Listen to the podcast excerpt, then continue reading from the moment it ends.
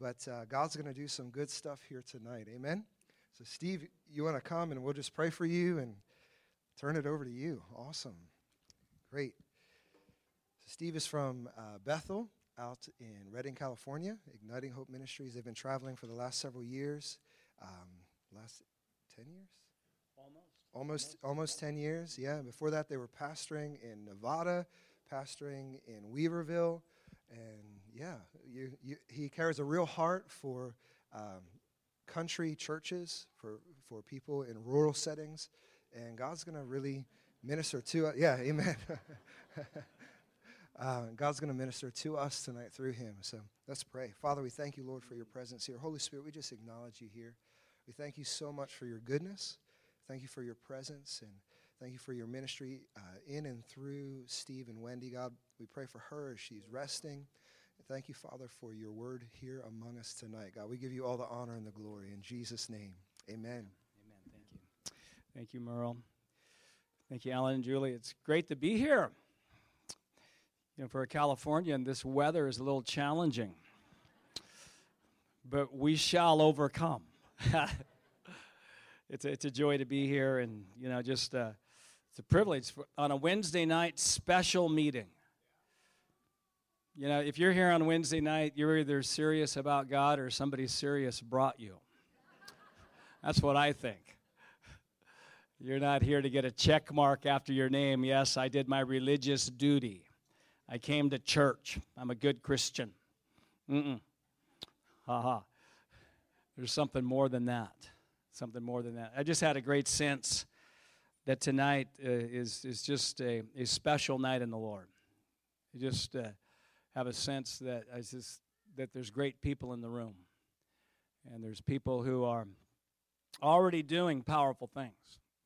There's people in the room that are at the beginning, and there's others who may be seeking. And, and yet, I just I just see over you. I just see the Lord is is uh, is has you on the launching pad, and the scaffolding is falling off. And just to be able to invest in what God's doing in your life is an honor. And just love the worship tonight. Anybody else appreciate the worship? Just my the, the presence of the Lord is here. You know, I, I love the presence. And so why don't you just repeat this after me? Say, say, God brought me here tonight because he believes in me more than I believe in myself. He is preparing me for something bigger than I know. Something's happening in me tonight it's supernatural. It's going to increase, and I'll never be the same again. Amen. So I'm going to share a little bit of, I'm going to share a lot of my story tonight and just the message of hope, joy, the renewing of the mind. Um, and it's, it's really comes from my own experience. And, you know, it's, I preach and teach this not because I didn't know what else to teach on. It's just this this actually I learned this in the fire, and I'm still learning it, and it's made such a big difference in my life. And and so I say tonight, listen with your heart, don't listen with your mind. Don't worry about what you don't understand. You know, if there's a yeah but, just put that aside. Put yeah buts aside. And, and, just just listen. You know, when guest speakers come, get one of the purposes of guest speakers is to is to open a door and unlock some things. And you got pastors and leaders good leaders who will help you sort out how to walk it out. But uh, I, I, want, I want to go after something tonight. And um, I just, and I just really, uh, yeah, just be praying for me even uh, during the service. And I want to start with a testimony. I love testimonies. We talked about the goodness of God tonight. God is good. The, the testimonies are, are what is one of the main ways that we keep that belief stirred in our heart. I, I pastored a rural church in the state of Nevada from 1991 to 2001. And it was, I not only was the pastor, I decided I was going to become the youth pastor because my children were that age and I wanted to do something in their lives. And uh, I also had a great open door to the local high school and substitute teaching and coaching. And, And so we got a youth group, and God started to move. And young people got saved. We created a youth leadership team, and we had an idea. And our idea was this we were going to make a list of 10 individuals, the 10 individuals in the high school that we thought were the least likely people in the high school ever to get saved. The top 10 hit list. And we put one name at the top of the list. His name was Caleb. And uh, he, in our opinion, was the least likely person in the whole school who would ever get saved. Seemed like every other word he said was the F word, and it wasn't faith.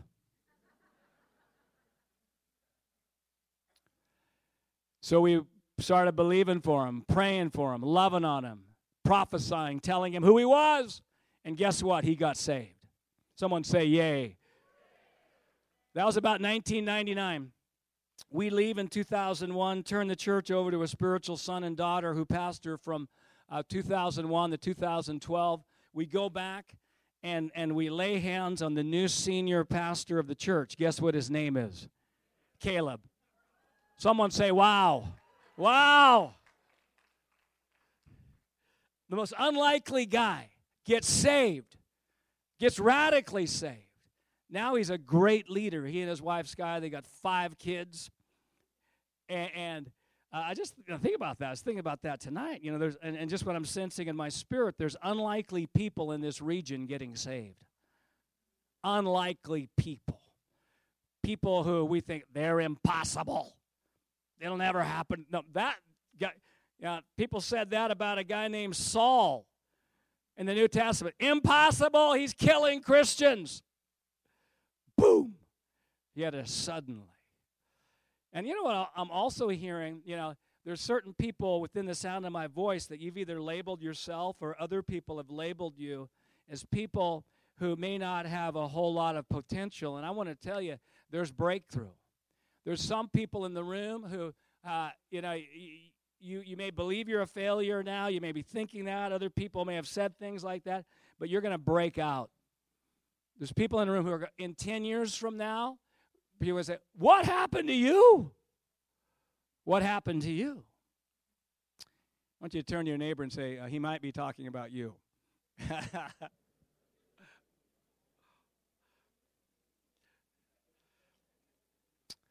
I grew up uh, on the, the north coast of California near Eureka in Redwood Tree Country.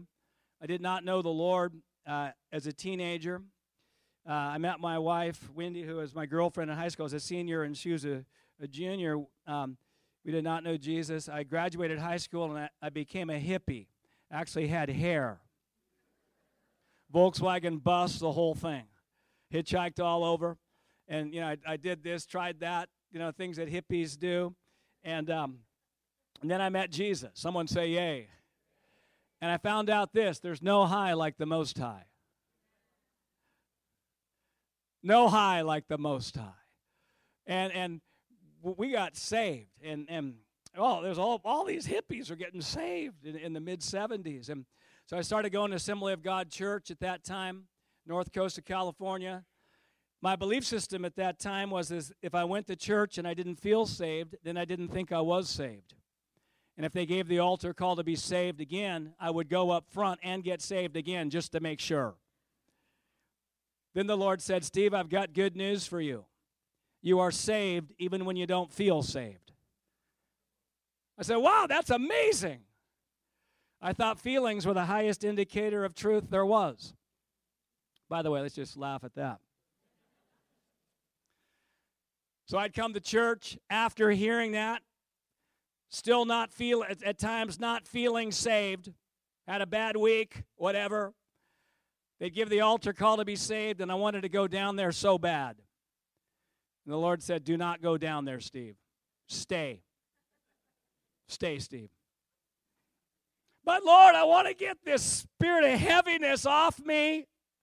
Well, I got to go down there to get that heaviness. He says, uh uh-uh. uh. Uh-uh. I'm going to teach you how to get that thing off you, and it's not by doing something different, it's by believing something different It's by believing something. I want you to believe something you're not feeling and something you're not experiencing. It's called faith. Hmm. So that that that experience really, you know, even some of the things we're going to teach tonight, um, that, that experience was the beginning point of where to get our beliefs from. He said, I don't want you to get your beliefs out of your past experience and feelings. I want you to get your beliefs out of what I'm saying. So we stayed in that church for 15 years. I was on staff for 13 of those years. It was a season where we lived in Romans 12:1. Romans 12:1 basically says where we give our bodies as a living sacrifice to the Lord. It was a season of surrendering, of surrendering our heart, our will, our future to the Lord, giving God every area of our life, and, and, and learning how to do things God's way. You know, as a, as a hippie, we had a lot to surrender. We had a lot to surrender. We, we had to surrender how we did relationship. We had to do relationship God's way how to treat people God's way, uh, how to do integrity God's way. And you, you know what I found out? I, I've never done uh, something God's way and said, bummer, I wish I wouldn't have done it God's way. God's ways are wonderful. And, and but I've done some things my way, and, and and that hasn't worked out so well. So it was so powerful, and it was also a season where we heard what Isaiah heard in Isaiah six, when he was in the encounter with the Lord, he heard this, he heard the voice, Who will go for us? Who will go for us? And I mean, I, there was, see, I would run down to the altar. I said, I, I give it all to you, Lord. I, I lay down all my dreams. I lay it all. I want whatever you need in the future. Here am I. Send me. And and it was powerful. And by the way, just say, Here, here am I. Send me. Say it again. It's so, so it's still so so good and and and so that was a powerful season of living in Romans 12:1 and then in 1991 Jehovah Sneaky. Has anybody ever met Jehovah Sneaky? We were getting ready to pastor. We were going to go out and become the senior leaders of a church. And, and I thought, you know, where would I like to do that? I thought, well, maybe Hawaii. Hawaii. That would be a good place to be a senior leader. I mean, there's people there. There's got to be pastors, leaders. And you know, I thought about, but then Jehovah Sneaky, he sent us out to the middle of the desert in a place called Round Mountain, Nevada. Let's laugh at that. Central Nevada, four hours from Reno, four hours from Vegas. There's a road that goes through Nevada, Highway 50 uh, east west. There, it's signs on that road. It says it's the loneliest road in America. We were one hour off of the loneliest road in America. 2,500 people in a radius of 40 miles, a gold mining community. But we knew that we knew we were supposed to be there. We knew it. By the way, I, I just I'm, I'm hearing this over tonight.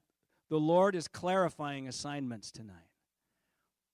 I'm hearing the Lord is actually breaking double mindedness off of people and clarifying assignments. Where, you know, the greater the risk you take is the greater the story story you need from God. And God's given supernatural stories for some illogical things that people are going to do. Some of you have already done some really illogical things. But but but there, there's more. Then there's a season. And some of you just in in simple things, the Lord's going to give you a gift of faith to believe that simple thing is significant and somebody needs to hear this do not despise the day of small beginnings. Do not despise the day of small beginnings because every great thing has a small beginning. And so we were out there, and he sent us to the desert. And how many know God likes to send people to deserts to teach them how to repent? And one of the best definitions of repentance is to change the way you think. The Lord says, I love your heart for Romans 12 1. But if you're going to see transformation and you're going to see something different, you got to move into Romans 12 2, where it says, Do not be conformed to this world, but be transformed by the renewing of your mind. Transformation does not come from surrendering your heart, it comes from surrendering your beliefs. If we're going to experience something different, we've got to believe something different. We've got to renew our mind with something different. We've got to renew our mind with something higher than what we're feeling and experiencing. Because if we're only rehearsing and renewing our mind with what we're feeling and experiencing, we're going to only perpetuate that. And so I, found out this that surrendering our beliefs is, on one level, more challenging to surrendering our heart. My wife, she's in this journey, Wendy, and the Lord says, Wendy, I want you to surrender the belief that you're shy, inadequate, and can't speak well in front of others. and she argues with the Lord, but, but Lord, that's who I am. And, and she heard this that's not who you are, that's just who you've become. Because you've come into agreement with the wrong thing. You haven't been agreeing with me. And so surrendering, surrendering what we believe, it, was like he sent us to the desert. I'm going to change how you think. He showed us John 8 32, where it says, The truth will make you free. Every area of our life where we believe truth in, we get free. Every area of our life where we believe lies, we're not free. We get saved because we believe in Jesus. We get free because we believe like Jesus.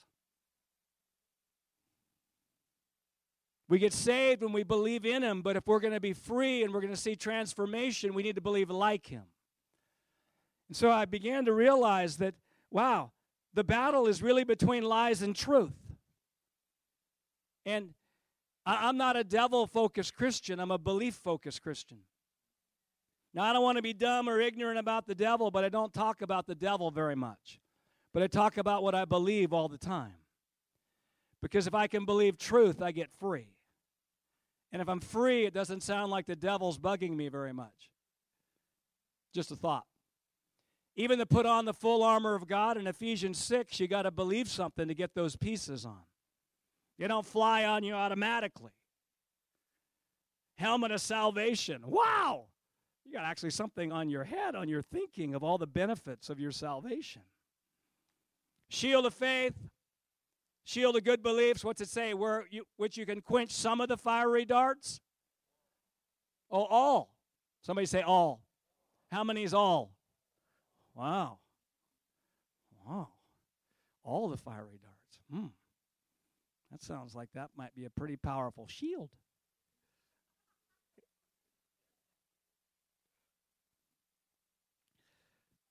See, lies and truth. So the, the question is how do you know if you're believing a lie? Because the nature of deception is that you don't know you're deceived. Once you know you're deceived, you're no longer deceived. that's, that's taught in Deception Class 101. so I needed an indicator. I was reading a book by a guy named Francis Frangipane called The Three Battlegrounds. Great book. How many know you never know when you're reading a book or you're going to go to a meeting when it's going to be the book or the meeting? It was the book for me. And by the way, I want you to say this this is the meeting for me. Ah, so it's good. And, and he, he basically said this it changed my life. He said, Every area of your life that doesn't glisten with hope, say glisten with hope. Every area of your life that doesn't glisten with hope means you're believing a lie and that area is a stronghold of the devil in your life. I'm reading that. Every area of your life that doesn't glisten with hope means you're believing a lie. And that area is a stronghold of the devil in your life. I cl- read that, close the book, become instantly discouraged. Discouraged. Because I'm trying to find one area of hope in my life, one area where I really have hope, can't find one. But I didn't even know glistening hope existed. Then I pray a dumb prayer. Oh God, would you please show me every lie that I'm believing? Should not have prayed that. I should have prayed, Lord, show me 10% of the lies I'm believing. Just kind of just kind of give them to me, just, you know, slowly. But I mean, I just got, it's like a, a dump truck backed up on me and dumped on me the revelation that almost everything I was believing in my life was a lie and I was pastoring a church. I had great doctrine, but bad beliefs. Good, I mean, good doctrine like Jesus is God, the authority of Scripture, a final word on every area of life, salvation by grace through faith, not of works. How many know you can have great doctrine and still be a mess? I was believing lies about God. I was believing lies about me, believing lies about people in my life, believing lies about circumstances. It was like it was a major shift for me. He showed me Romans 15 13, where it says, Now may the God of hope fill you. Anybody want to get filled by the God of hope? Now may the God of hope fill you with all joy and peace. Now, wherever there's true hope, there's all joy and there's peace. Hope has two buddies who hang out with him. All joy, not just a trickle of joy, all joy and peace. Now may the God of hope fill you with all joy and peace in believing. Say, in believing. And it goes on to say that you may abound in hope by the power of the Holy Spirit. I mean, you got so much hope, you come out hope abounder. You, you get the Tigger anointing. I used to have the Eeyore anointing. Oh, yeah, Christopher Eeyore. You know who Eeyore is? yeah. yeah, Eeyore anointing. Oh, it's rough. Things are only going to get worse. Just keep watching the news, CNN and Fox. Just keep watching that all the time. Yep, don't get your hopes up. You'll just get disappointed. Yep, you got to be realistic. Realistic people are pessimistic. Ha. No, that, that, the Tigger, the abounding, abounding in hope. Whew. I mean, that, that's a lot of hope. You're abounding. Whew. Can't, you, you got so much hope, you just kind of, you can't even stand still. So now may the God of hope fill you with all joy and peace in believing. So if you boil that, th- that verse down, it basically says this Now may the God of hope fill you in believing. So the moment I believe truth is the moment I get filled by the God of hope. The moment I really believe, I get filled. Now, increased hope is the evidence that the renewing of the mind is working. Increased hope is the evidence that I'm moving from mental assent to actually believing truth, to believing a truth. So I start believing, get filled, filled, then it gets to my eyes. Whew, I'm actually seeing the same things differently. Hey, seeing me differently. I'm not as bad as I thought I was. Hey, the people in my life, they're not as bad as I thought they were either. I think God might even be able to use them. Hey, I think there's hope for my nation. Hey. This is what we heard, what we believe the Lord told us. He said, Stephen Wendy, your hopelessness about a problem is a bigger problem than the problem. My hopelessness about a problem is a bigger problem than the problem. Why don't you say that with me? My hopelessness about a problem is a bigger problem than the problem. Say it again. My hopelessness about a problem is a bigger problem than the problem. Game changer. Changed my life. My hopelessness about my finances is a bigger problem, anything going on in my finances. Because there's a lie if I try to, know, I, will do everything else, man. I'll work hard, I'll get educated, I'll give, I'll do whatever the Lord tells me to do about finances. But if I don't change what I believe, that's creating that lack of hope. If I don't change beliefs and I'm just trying to change circumstances, I'm probably going to come back to the same spot. My hopelessness about that relationship is a bigger problem than what's going on in that relationship. My hopelessness about America is a bigger problem than anything going on in America. It's a bigger problem. Now, I believe that. And when we actually start getting that belief, all victim mentalities get broken off of our life. We can't be a high level influencer if we have victim mindsets. I used to think I was a victim of four things. I was a victim of the devil the devil wasn't after me so much I could really do something. Aha. Victim of the people in my life. Lord, it's these people you've given me. I'm trying to fly like an eagle, and I'm landlocked with all these prairie chickens.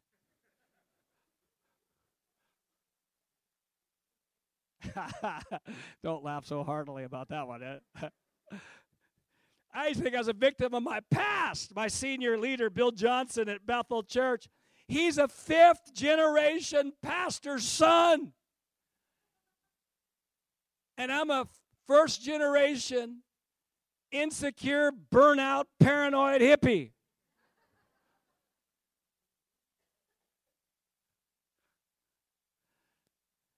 You think I was a victim of a preordained plan of God that put limits on me. I didn't verbalize that. I didn't actually put that in language. It's a subconscious belief that somehow I just learned sitting in church. Yep, you've predestined Billy Graham, Bill Johnson to be level 10 Christians. The best I can hope for is level 3. And if I really work hard, maybe 3.1. No, I said, hey, Steve, I got news for you. You're not a victim of any of those things. You're not a victim of the devil, people, your past, or my preordained plan that's put limits on you. You're just a victim of your own beliefs. Thank you, Lord, for that encouragement. Thank you so much. It always seems to come back to me. You're always trying to tell me I'm more powerful than I think I am. Going after hope. Hope is the confident, joyful expectation that good is coming. Hope is the confident, joyful expectation that good is coming. Hope is an overall optimistic attitude about the future based on the goodness and promises of God. I believe faith without hope is weird. If you try to be a faith person without being a hope person, it gets weird. Now, this may be overly simplistic, but this is how I see the difference. Faith says God's going to do it this way. Hope says, I don't know how God's going to do it, but He's going to do it. Faith is more specific, hope is more general. And there's certainly a time to be specific, but if you try, if you only have faith and you're not walking in hope, it just gets weird. Faith says, that's got to happen or it's all over. Hope says, if that doesn't happen, God's got another plan. God's got something better. That door doesn't open, it's all over. Well, no, hope says that that door doesn't open, then God's got a better door. Hope people believe they have options. Just say, I have a lot of options. It's amazing. Those who believe they have a lot of options have a lot of options. That's the way that thing works. Those who believe they don't have a lot of options don't have a lot of options. I got to get that promotion or it's, it's over. I got to marry that person. Over if I don't. Uh-huh. Now, hope Romans 4:18 it says Abraham, talking about Abraham, Abraham against all hope, in hope believed and became the father of many nations. He put the specific promise that God had given him against all hope, in hope believed. He put the specific promise into the soil of a general overall optimistic attitude about God. You know what I'm hearing? That I'm hearing the Holy Spirit is delivering people from pessimism. Somebody in the room is getting delivered from pessimism. It's going to have you turn to your neighbor and say, It might be you, but I won't have you do that. I won't have you do that, no.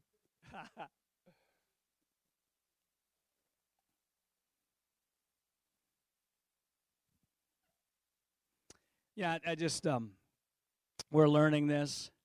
God's overhauling us. And then he, he showed us. Now may the God of hope fill you with all joy. He started talking to us about joy. Uh, you know, I said, Lord, I don't, I don't have the right personality for joy. I'm Scandinavian. I'm part of the frozen chosen. We don't do emotion. We don't do emotion.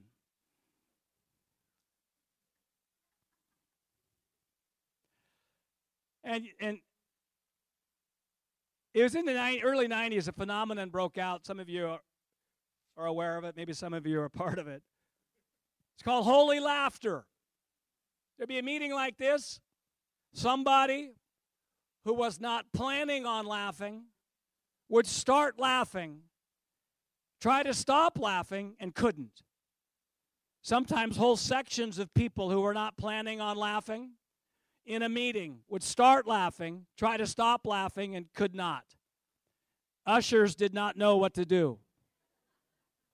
Sometimes preachers would come up to the pulpit fully intending to open the Bible, read the Bible, and the moment they opened their mouth, laughter would come out.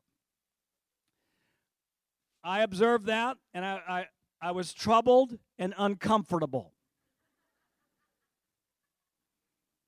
I said, God may want us a little happy, but I don't think He wants us that happy. I said, I'm going to look in the Bible and actually see if joy's in there. Because I don't think it's in there that much. but then I found out, wow, it's all over.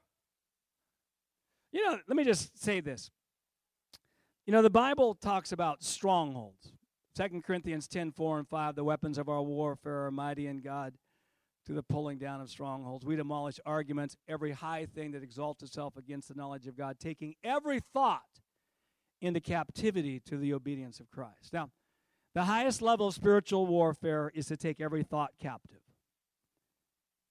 You want a PhD in spiritual warfare? Start thinking higher than what you're feeling and experiencing. That's the greatest spiritual warfare.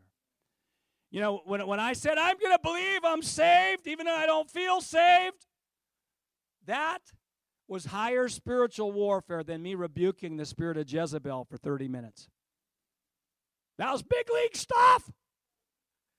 And, and, and you look at stronghold. Now, stronghold is a fortified dis- defense has system in our mind that is defending its right to be there.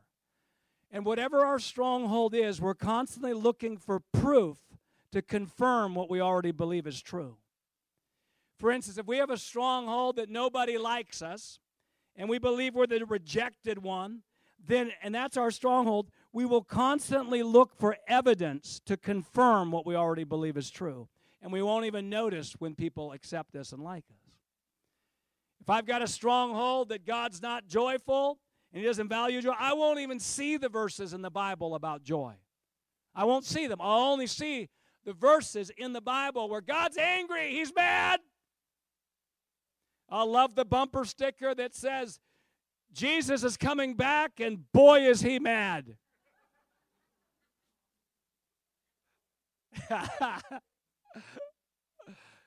so I had a stronghold that joy was not important, it was an optional fruit of the Spirit.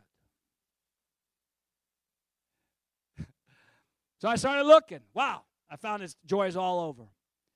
Nehemiah 8:10 it says the joy of the Lord is your. We sang about it tonight. It's my strength. Here's my theory that our spiritual load bearing capacity is in direct proportion to the level of joy in our lives. I'll say that again. My theory is that our spiritual load bearing capacity is in direct proportion to the level of joy in our lives. And I don't need joy at the end of the battle. I need joy in the middle of the battle. I need strength now. I used to always say, well, I'll be joyful when. Yeah, fill in the blank. Oh, I mean, when this thing is resolved, then I'll be joyful. When there's not so much bad news on TV, then I'll be joyful. Ha ha. the Lord said, Hey, Steve, I got news for you. If you're not joyful now, the chances of you being joyful in the future is slim. Ha ha. Thank you again, Lord. Thank you so much. Yeah, I found out. I realized this. There's for the rest of my life, there's going to be uncertainties and unresolved situations for the rest of my life. I had, you know, destination disease. When this problem's over, I'll be joyful. Then that problem got over. Then I noticed something else immediately. Hey, I don't like that either. Well, I think I can't be joyful now either. And so I need joy. eh, You know, by the way, for pretty much everybody in the room, tonight's just not a good night to become radically joyful. Joy in a more convenient season, I will call for you. Ha ha. so it's our strength. Samson had a secret to his strength. His Nazarite vow representing the long hair. God's given, I believe this, God's given a secret to our strength. It's the joy of the Lord. Proverbs 17 22 says, A merry heart is good like medicine. Dr. God says, Steve, I've got a prescription for you. I want you to laugh heartily three times a day. Why don't we just laugh at that? Ha ha. Science has caught up with the Bible again and proven that laughter benefits your health. You can just go on an online search, put laughter and health. You all kinds of studies. I've got a book called Possessing Joy where we write about that. All kinds of studies have proven the health benefits of laughter. Laughter builds up your immune system to fight off disease. Laughter releases endorphins in your body, which is the natural painkiller. Laughter releases cells in your body that fight off cancer. People with high blood pressure have lowered their high blood pressure through laughter. I heard this that 10 minutes of hearty laughter is like working out 10 minutes on a rowing machine. Why don't we really laugh at that? Ha-ha.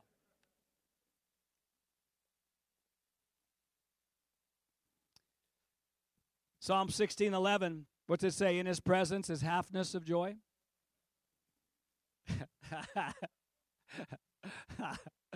full, full, oh, fullness of joy. In his presence is fullness of joy. Now, we may not be outrageously joyful every time we're in his presence, but if we're never outrageously joyful in his presence, we may not be as much in his presence as we thought we were. Aha. A chronic lack of joy is a representation of an incomplete God encounter. And that was where I was. Someone would be crying in church, like, oh, yes, amen, God is moving. Someone would be laughing in church, I'd be troubled. If they really got it, they wouldn't be laughing.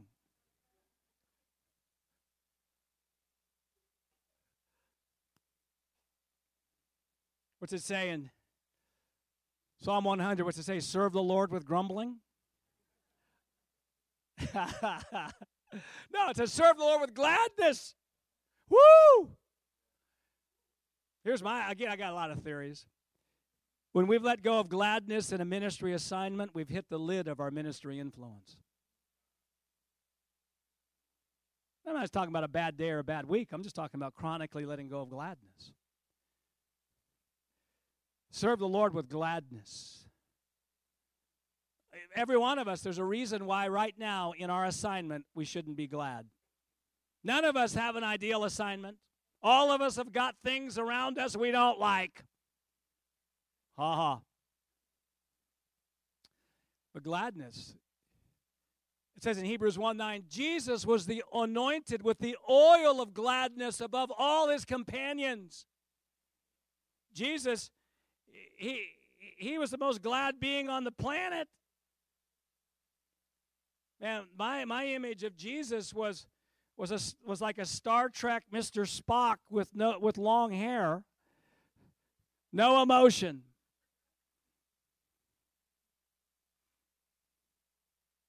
Peace to you. Bless you. Ha uh-huh. ha. oil of glad. Oil. Oil. Isaiah 61 talks about the oil of joy. Wow, oil. What happens to a car if it runs out of oil? It, it seizes up, burns out. It's not going to go very long. Remember the Lord teaching. He says, Steve, I want you to pull out your, your joy dipstick and take a look at how much oil's on there. Pulled it out. It did not even register anything. Steve, we have problem. You don't get some joy in your life, you are not going to last. and start, I'm starting to feel the effects of not lasting. And so, yeah, I think I'm starting to get this, Lord. Luke 2:10, the angel's going to announce to the shepherds about baby, the purpose of baby Jesus. How many think that was an important announcement? How many think that the angel didn't just talk off the top of his head? Well, I really don't know what to say. I'll just throw something out here. now, here, here's what the angel said. This is, this is amazing. Listen. Behold, I bring you good tidings of great joy, which will be for all the people. Wow, of all the things that could have been announced. And there's an announcement of great joy. Not a trickle of joy, great joy. Not just for a few select people with the right personalities or right nationalities. All the people Great joy. I've got a dog at home. He's a black lab. His name is Duncan. Now, when I come home, Duncan has great joy. Duncan is one of my mentors for joy. When I come home, I mean, he he doesn't when I come home, he just doesn't walk up to me like this, slowly. Look up, say, I'm joyful on the inside. no, I mean, he he hears me come. He's in the house barking, woof, woof, woof, woof, woof, woof, and open the door. He, he sprints out the door. He, he doesn't know where he's going. He just starts sprinting. he's sprinting up, boop, boop. Then he gets up and he wants to jump. He knows he's not supposed to jump. And he's wagging his tail so hard that I'm concerned he's going to pull a back muscle. Duncan has great joy. I say, ah, Lord, that, that's, that's how I want to be. You know, you think about joy. I, I read a study that little children laugh on average of 400 times a day. Somebody say, Yay. And the same study said adults only laugh 15 times a day. Somebody say, Boo, boo. I want to grow up and become childlike. I've tried being dignified as a Christian, and it's way overrated. Oh, yes, amen, brother. You're excited now. But one day, you'll become mature like me. No, thank you. Matthew 18 3 says, Unless you're converted and become as a little child, you're not going to enter the kingdom. There's many things in kingdom life you can't enter into unless you become childlike. And part of it is actually letting go and, and actually letting go and just having fun in the Lord. The, the one verse that really gets me, though, is Romans 14 17. The kingdom of God is not about meat and drink, but about righteousness, peace, and joy in the Holy Spirit. Joy is one third of the kingdom. Somebody go, hmm, hmm, hmm, one third of the kingdom. Wow. You know, righteousness, if righteousness starts to decline in the church, people say, we got to do something. Righteousness is declining. We can't let that happen. But joy starts to decline in the church. Well, that's not that big of a deal. It's just joy.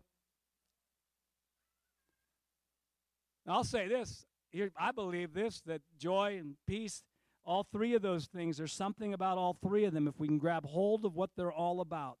They're three of the main things in the kingdom, and we have to fight for peace and joy just as much as we fight for righteousness.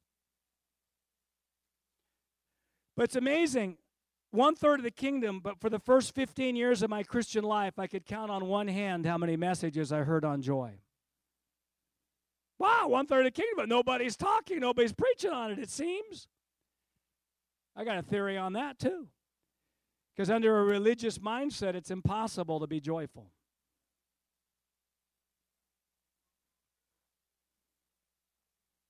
Because under a religious mindset, we, we basically believe God's just about had enough of you.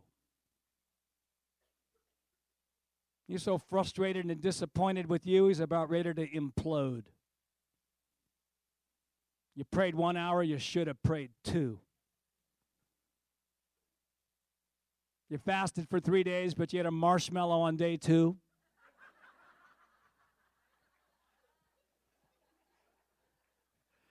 and now God is angry with you. Some personal experience. Marshmallow looks so good. But that's the mindset. God's angry. He's angry. Because listen to this religion can only celebrate and become joyful with perfection. But families celebrate progress. There's no joy in, in performance, religious based uh, churches. You can't have joy because you, you can never reach perfection. So we don't deserve to be joyful. It's a mindset. But families celebrate progress. You know, we've got seven grandchildren, and I think our oldest, Caden, was learning to walk. And um, and our daughter Heidi, Caden's mother, would send us texts and say, Caden took a step. And I, Wendy and I would get so joyful. Caden took a step. Hey, hey, Caden took a step. Our grandson, he took a step. And Heidi never texted us. Caden fell down again. Caden fell down 54 times a day. He's such a disappointment to us.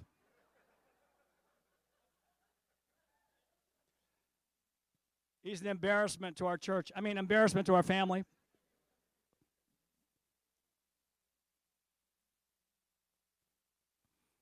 We're not sure he's ever going to walk.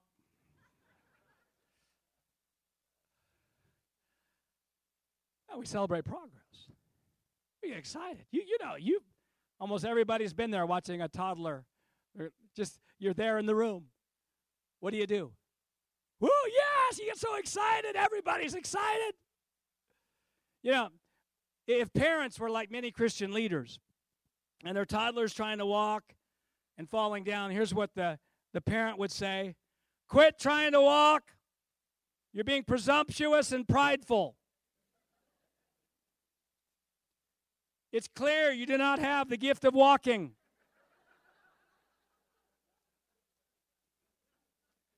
Because if you had the gift of walking, it wouldn't be so hard.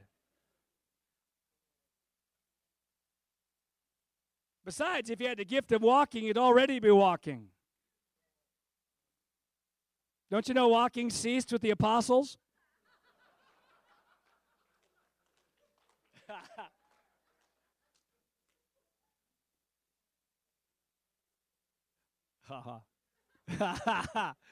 it's clear that in God's infinite wisdom and superior sovereignty, He has predestined you with the gift of crawling.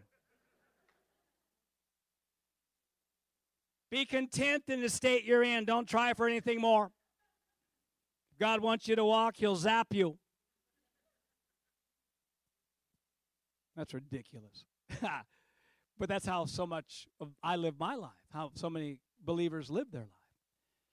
Tried to speak up, in, I tried to speak in front of others, didn't work. I don't have the gift. Ha ha. Tried to pray for somebody, didn't seem to be healed. I must not have the gift.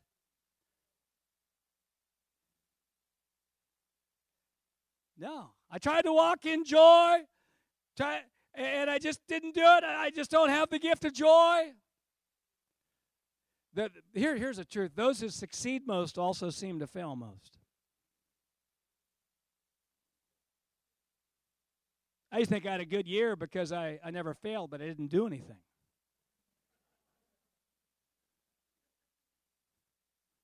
Winston Churchill said this he said, Success is moving from failure to failure without losing enthusiasm. I probably fail more than most people in the room. I mean, I'm doing a lot of things. I mean, I'm writing, I'm doing things social media, I'm doing, uh, uh, uh, uh I'm traveling. I, have got a lot, and there's, there's pretty much every day. Ah, whew. One, one of the books we wrote, I remember, you know, there's a there was a major word in a section misspelled, you know, in a kind of like a uh, a, a, title part of it and uh, on the inside and you know some leader came to me and said oh i'm so sorry well i'm not sorry because listen I, I'm going to keep. I'm going to keep at it. The spirit of perfectionism robs so many people from doing things. Don't want to do it till it's perfect. We just break that off tonight in the name of Jesus. We have a, we have a culture of joy, a culture of celebrating progress. Then you actually can celebrate. You're trying. You tried to give somebody a word. You tried to share the gospel. You, you, you tried to stand against that thing. You, yay! Woo! It's that kind of a culture that raises people up in the greatness. And joy is a secret ingredient in that kind of a culture. So, celebrating progress, and I was just thinking about joy, and I said, Wow, Lord, I, I want to increase the joy. Lord, I want to laugh 400 times a day minimum. It's part of my health and well being and longevity plan.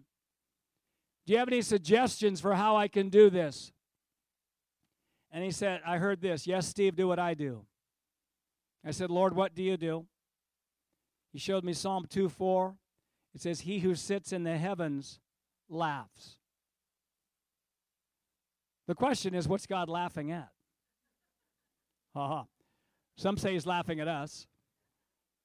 It may be true, but it's not the context. The context is, is God's laughing at what his enemies are saying and planning. God laughs in heaven. Where he who sits in the heavens laughs. And so I I got an idea. I'm a spiritual experimenter. I've done things I've never ever heard any other Christian do. By the way, I just released spiritual experimentation over you. There's no progress unless somebody's trying something new. So I got an idea. Say, hey, if God's laughing at what his enemies are saying and the devil's my enemy, I'm going to do an experiment. I'm going to laugh at his lies and see what happens. Wow, I found out it's powerful. Found out this that it says the weapons of our warfare are not carnal, but they're mighty to the pulling down of strongholds. Laughter is a powerful spiritual weapon. Because to laugh, you have to let go of something. I've been married to Wendy for 40 years. We just had our 40th wedding anniversary. Yay. And I, we love each other, best friends, but we still don't always agree with each other. Let's laugh at that. Ha ha. And when we're not agreeing, especially when I think she's really wrong, I'm not laughing. Because if I laugh, she'll think things are okay. Things are not okay around here. I'm a victim of you. My joy depends on your behavior. For me to walk in biblical joy, you need to do what I think you should be doing. Ha ha. But how many know when I finally laugh? Ha ha, woohoo! How many know I let go of that thing? Frustration, anger, manipulation, whatever it is. You can't hold on to those and laugh at the same time. And I know there's times for brave communication, and I know there's times where we don't laugh all the time. We weep with those who weep. I pastored. Sometimes all you do is cry with people. But the body of Christ has been joy deficient. And the Lord was giving me a secret, and I'm going to share the secret with you. Because lies sound really real in the darkness of our thinking, but they're laughable when you bring them out to the light of language and words. Oh, yes, amen. If I don't feel saved, it means I'm not saved. Oh, yes. That feels so true. It's got to be true. Oh, yes. But then I put language to it. My salvation is dependent upon my feelings. That's just stupid. That's just stupid. That's laughable. Ha ha. Whew. One of the greatest ways to start dismantling strongholds in our thinking is to laugh at them. It starts the process of disempowering lies. And what I want to do is, I want to do an experiment with you tonight. And I'm going to share with you some of the devil's all time favorite lies. And after I share, I would like you to do an experiment and laugh. And I want you to remember there's no health benefits for laughing on the inside. Some might say, well, you know, I'm not planning on laughing because I'm an authentic person, and if I laugh, it will feel fake. I say this your laugher's not fake, it's just rusty. It's like a muscle that's atrophied. Lack of use. You don't think you have the muscle, you actually do. If you go to the gym and try to lift up 300 pounds, you can't do it. You don't say, This is so fake.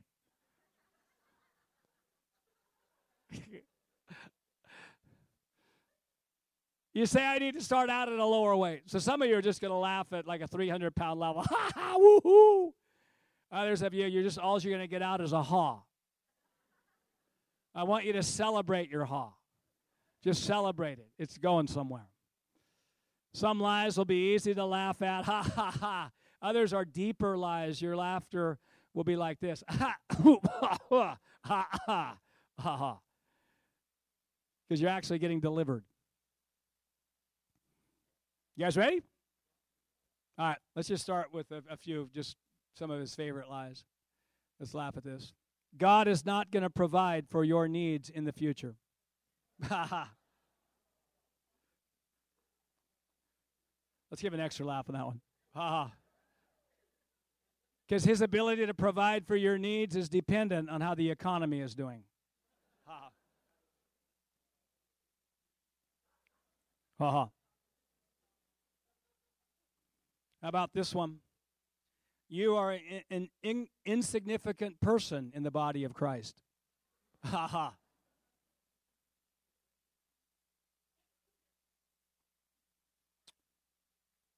In key decisions that you will need to make in the future, you will not know what to do. Ha ha. If you make the wrong decision, God won't know what to do. Ha ha. What's this region called here? Lancaster? Uh, the, the Lancaster region is an impossible region for worldwide revival to break out from. Ha ha ha. Ha ha. Matter of fact, God doesn't even like this region.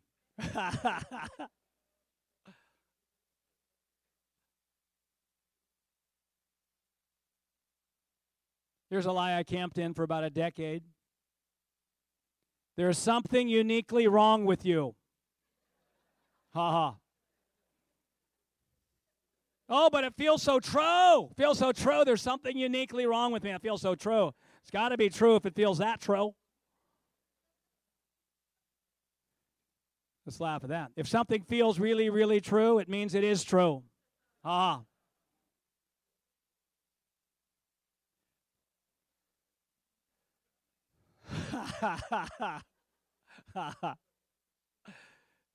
Here's a good one.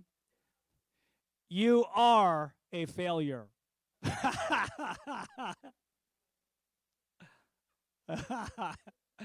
had someone who laughed at that lie in a meeting about a year ago. They said when they laughed at that lie, they actually got delivered because they they actually believed they were a failure. I mean, we may, we may have failed, but we're not a failure. How can you be a failure in Christ? You're more than a conqueror.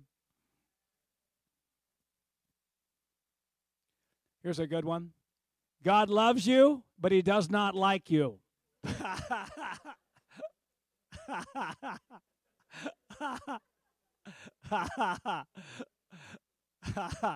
Let's give an extra laugh on that one. he loves you, doesn't like you.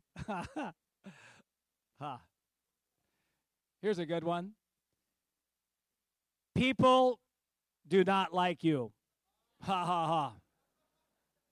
Ha ha.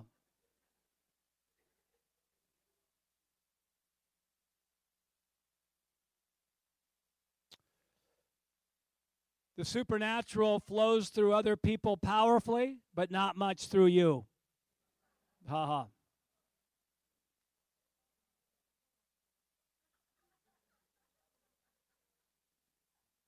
And then one of the devil's all time favorite lies laughter in the church is from the devil.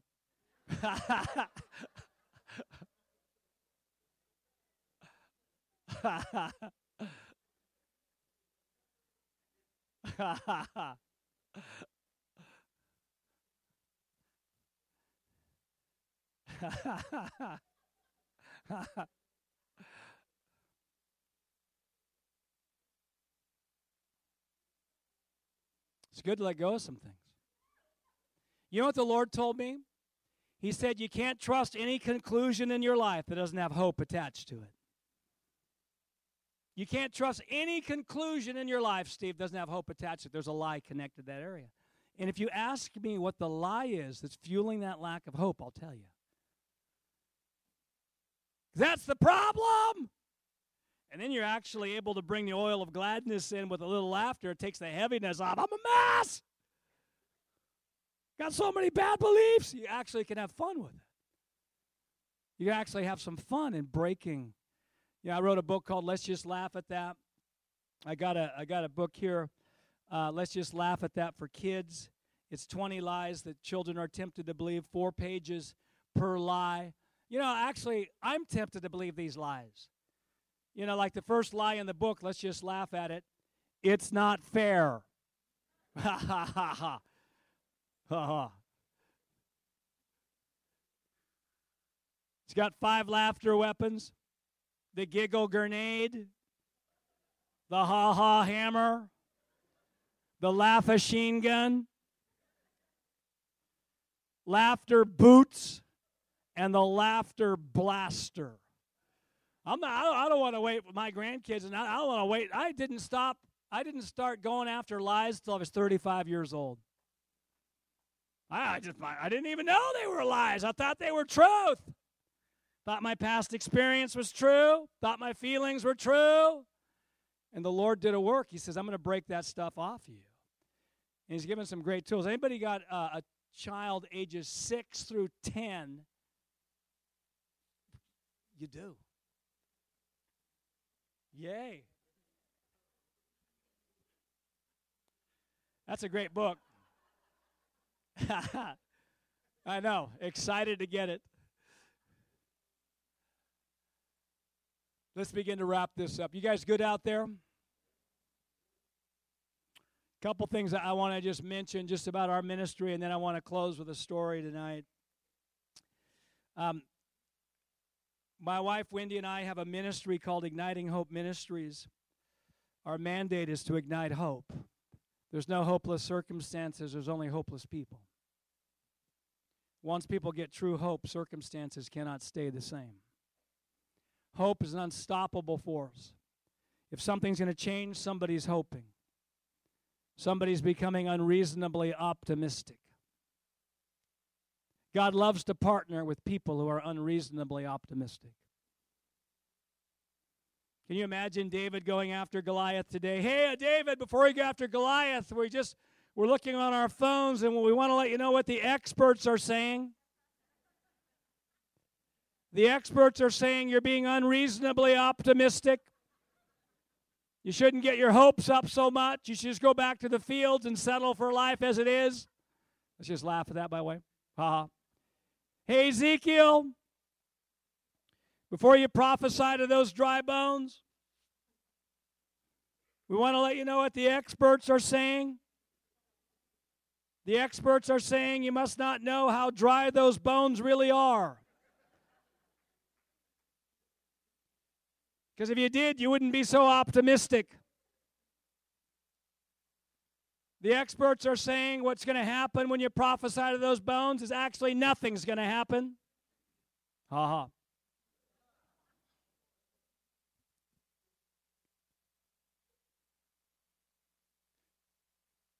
I like the back row back there, by the way. There's some powerhouse men back there. Who are those guys? Whoo!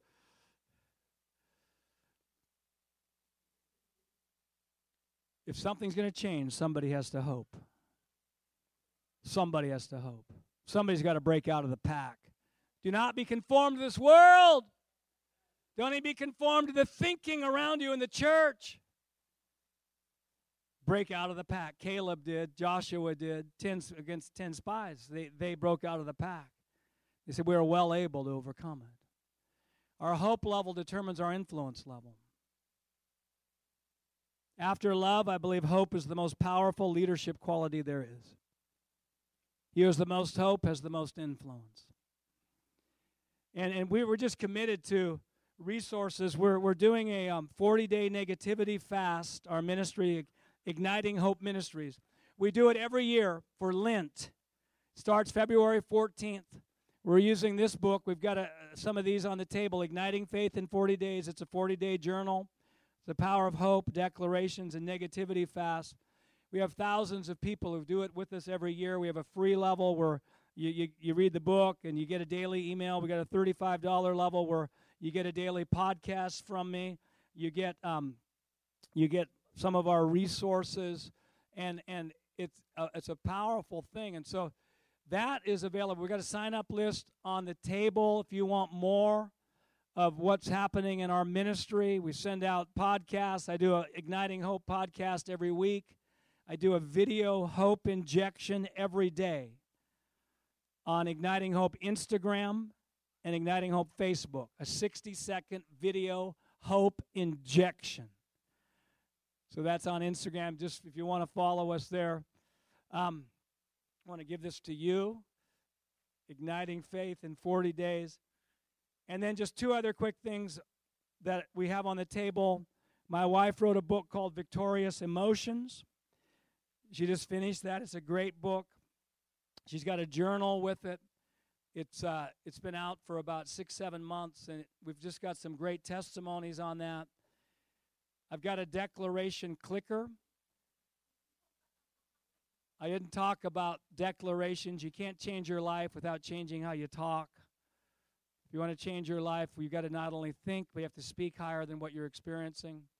And I, I tell people this you want to do an experiment, do an experiment for um, a month of making 100 declarations a day and see what happens. You know, like this um, everywhere I go, revival breaks out. I lay hands on the sick and they recover. My prayers for America are working. This is going to be the best year of my life. My favor is increasing. My influence is increasing. My intimacy with the Lord is increasing. A million people will be in heaven because of my life. I make disciples. I have an abundance for every good work. I have an abundance of health, energy, finances, favor, wisdom, power, love, protection for every good work. You know, you do something like that, you can't change your life without changing how you talk. And one of the greatest revelations we'll get is to put truth in our mouth. It says, "Let the weak say, I am strong." So that's that's available. These things are spiritually flammable.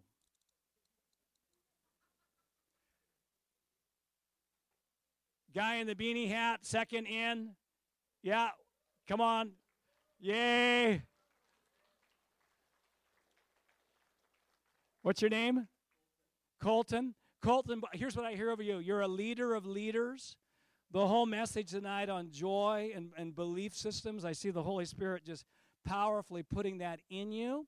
And I just see you going places you never thought you would go, doing things you never thought you would do, because God loves you and He's got a big plan for your life.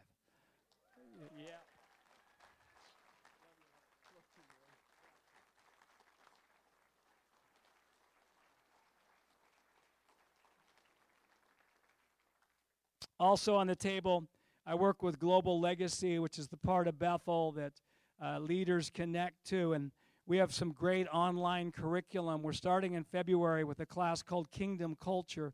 What's happening at Bethel is a culture. It's the culture of honor, the culture of goodness of God, the culture uh, of, of releasing the supernatural, the culture of prophetic, calling out the gold in people. And it's a four month class that's there. I'm doing a class on uh, thriving church leadership, a four month class as well. So there's information on the back.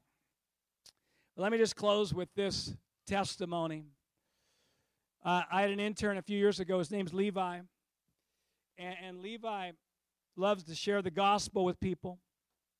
But he noticed if someone would say they're an atheist, he would move into non victorious belief systems and believe his feelings and past experience that he was ineffective in ministering to atheists.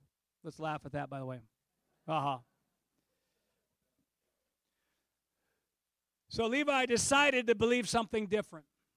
By the way, that's one of the greatest revelations we can get is that we can decide to believe something different. that we can think on purpose. And he decided to believe this that if someone would say they're an atheist, it was an exciting moment, and that God always showed up when he was around an atheist. So uh, someone would say they're an atheist, he would say, Oh, really? That's so exciting. God always shows up when I'm around an atheist. so he's in the UK a few years ago. He sees a group of about 10 to 15 teenagers. He says something like this Hi, I'm from America. I've got some really good news. Jesus Christ loves you and has a wonderful plan for your life. There's a girl who's obviously the leader of the group. She steps forward. She says this I'm an atheist. Yep, let's laugh at that.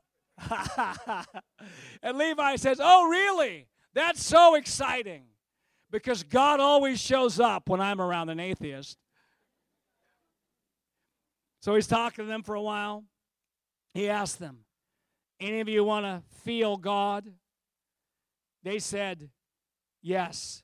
He said, Put your hands out in front of you like this and say, Holy Spirit, come. Guess what Holy Spirit did? He came. You give Holy Spirit an inch, he takes a mile. Atheist girl's got tears coming down her eyes. She and the whole group prayed to receive Jesus. Another group of teenagers got led to the Lord that day in the park, and I talked to a pastor two months after that day, and he said that day in the park rocked their school. All because somebody said, I'm going to believe something different. I'm not going to believe my feelings. I'm not going to believe my past. I'm going to believe what God says. And I'll tell you this if God wanted us to think small for our lives, He did a bad job. I mean, there's so many verses. Uh, I can do all things through Christ who strengthens me. That's a lot of things. Nothing is impossible to him who believes. Well, that's also a lot of things. All things are possible to him who believes. Jesus said, the, the works that I do, you will do, and greater works will you do because I go to the Father. Ephesians 3:20 Now unto him who's able to do exceedingly and abundantly beyond all that you can ask or think according to the power that works in you. He didn't do a good job if he wanted us to think small. And I just say tonight over you that there's no person here by accident. Every person the Lord brought here. And he brought you here because there's gonna something's gonna get in your life. There's something already there. But I just believe tonight some, there's a seed of hope that's gonna grow so strong. It's gonna actually obliterate strongholds. There's people in the room, you're gonna you, you're something's gonna happen. I've had meetings where people have been in meetings like this and they said they were never the same again. And there's, there's going to be some people in this room, you will never be the same again. Something's going to get, it. it's going to be like a light bulb that's going off. It's like a door is opened into a whole new dimension. You're, you're actually, you're, you're like me. I said, I realized I've been lied to. I used to think I was who my past was. I used to think I was who other people said I was. And that recording, that self talk tape that says you're a failure, there's something wrong with you, you're never going to change, things are only get worse. That's not the truth. It's a lie. And when I made my hopelessness a bigger enemy to me than the devil, and I started going after it and doing the laughter piece, it's it, the radical change. Pretty much everything we're experiencing now in our life started in the 90s when we started thinking and talking higher than what we were experiencing. What we're experiencing now, we said then, and it seemed ridiculous then. And God has put no limits on your life. There's not a limit on your life. God's an equal opportunity God for individuals, churches, regions. Our past can't stop us. The only thing that can is current beliefs. Nobody's past can stop anybody in the room, but current beliefs can.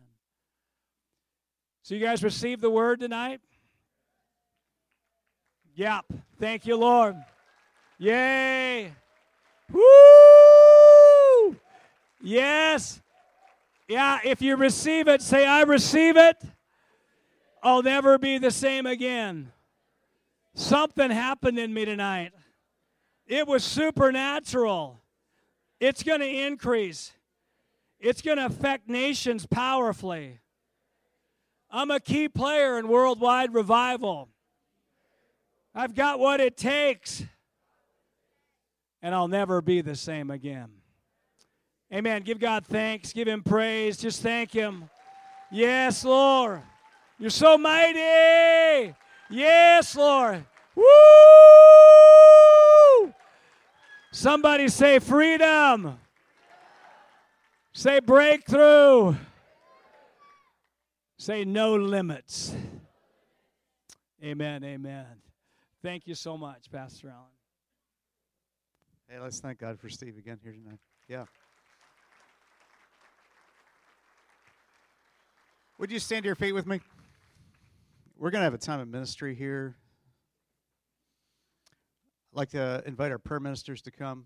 Uh, we're going to be here at the front. Steve, if you'd like to also join us in praying for people. Is that, yeah. Heavenly, uh, prayer ministers, would you come be at the front here?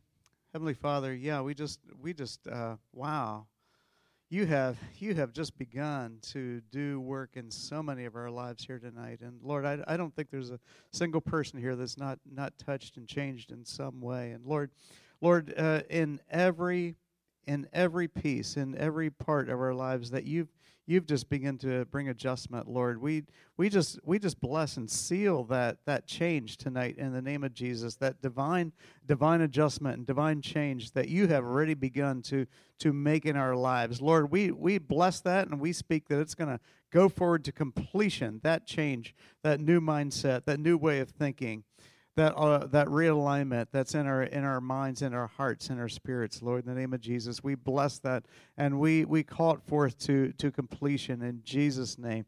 Thank you, Lord. We bless Steve. We bless Wendy tonight. We bless their ministry, Lord, and, and we thank you for them. We thank you for this this powerful, life changing word that that we've heard here tonight. And Lord, would you would you just uh, finish it, wrap it up in our lives in the name of Jesus. Thank you, Lord. Thank you, Jesus. So we're we're just going to be here for a time of ministry tonight. Uh, uh, some of the uh, per, uh, worship team are already coming. Thank you. And uh, yeah, we're just going to uh, have a time of ministry here. I know some of you have young children, so if you need to go, you can go. But I'd just like to invite you forward. Just come on forward. we're going to spend some time in, in God's presence here tonight and, and see what he what he need, he wants to do in, in each of our lives. So. Come, Holy Spirit, would you uh, come forward uh, tonight and, and uh, receive what God has?